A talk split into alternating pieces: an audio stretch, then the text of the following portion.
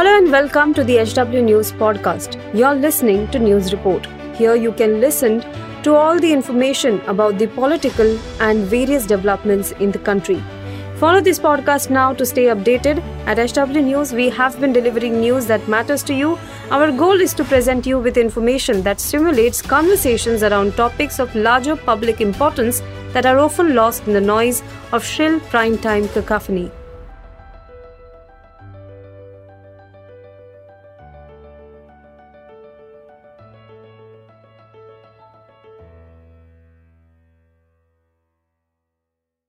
कुछ दिनों पहले तक बागेश्वर धाम वाले बाबा उर्फ़ धीरेन्द्र शास्त्री खबरों में थे, अब आसाराम बलात्कारी एक बार फिर से सुर्खियों में है। पहले ही बलात्कार के लिए दोषी ठहरा दिए गए आसाराम को एक बार फिर से दूसरे बलात्कार के मामले में सजा सुनाई गई है। गांधीनगर की एक अदालत ने मंगलवार को आसाराम को बलात्कार के एक मामले में उम्र कैद की सजा सुनाई है। साल 2013 के इस मामले में गांधीनगर कोर्ट ने सोमवार को आसाराम को अपनी पूर्व महिला शिष्या के बलात्कार के लिए कसूरवार ठहराया था। इक्यासी वर्षीय आसाराम फ़िलहाल जोधपुर जेल में कैद है, जहाँ वे रेप के एक अन्य मामले में उम्र कैद की सजा काट रहे हैं। ये मामला भी 2013 का ही था। उस केस में भी उन्हें राजस्थान स्थित अपने आश्रम में एक नाबालिग लड़की के बलात्कार के लिए दोषी ठहराया गया था। गांधीनगर के सेशन कोर्ट के जज डीके सोनी ने सजा पर बहस के बाद मंगलवार को यह फैसला सुनाया है। आसाराम पर पचास हज़ार रुपए का जुर्माना भी लगाया गया है। इस केस में उन पर आरोप है कि सूरत की एक महिला शिष्या जो साल 2001 से 2006 के बीच उनके मोटेरा स्थित आश्रम में रही थी, उसके साथ उन्होंने कई बार रेप किया। महिला ने उन पर यह केस साल 2013 में दर्ज कराया था। आसाराम की शिष्या रही पीड़ित ने कुल सात लोगों के खिलाफ मामला दर्ज कराया था। इसके बाद से इस मामले की सुनवाई गांधीनगर की सेशन कोर्ट में चल रही थी। एक दिन पहले कोर्ट ने इस मामले में अन्य छह आरोपियों को निर्दोष करार देते हुए आसाराम पर आरोप तय किए थे और दोषी माना था।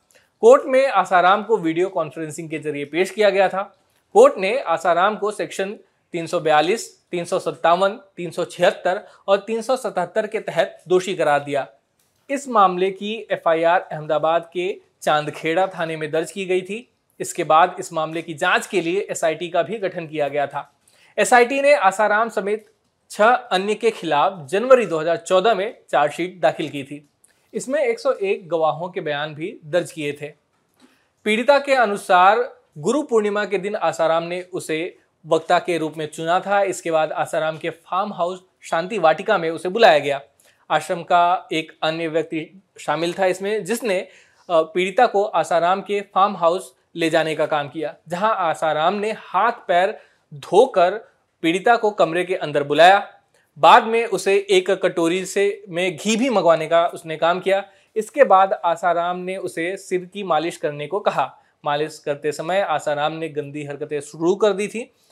पीड़िता ने भागने की कोशिश की, लेकिन आसाराम ने उसे समर्पण करने के लिए मजबूर किया। इसके बाद आसाराम ने जबरन पीड़िता के साथ अप्राकृतिक दुष्कर्म किया।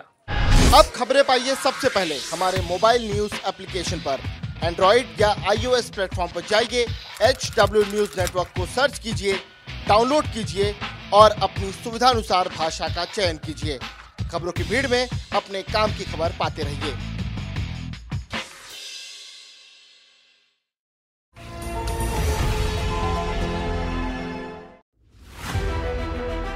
If you like this episode, please rate us with 5 stars right now. HW News podcasts are available on BingePods and all other audio platforms. Also, don't miss to check out editorial with Sujit Nair from the House of HW News podcast and we are sure you will love it too.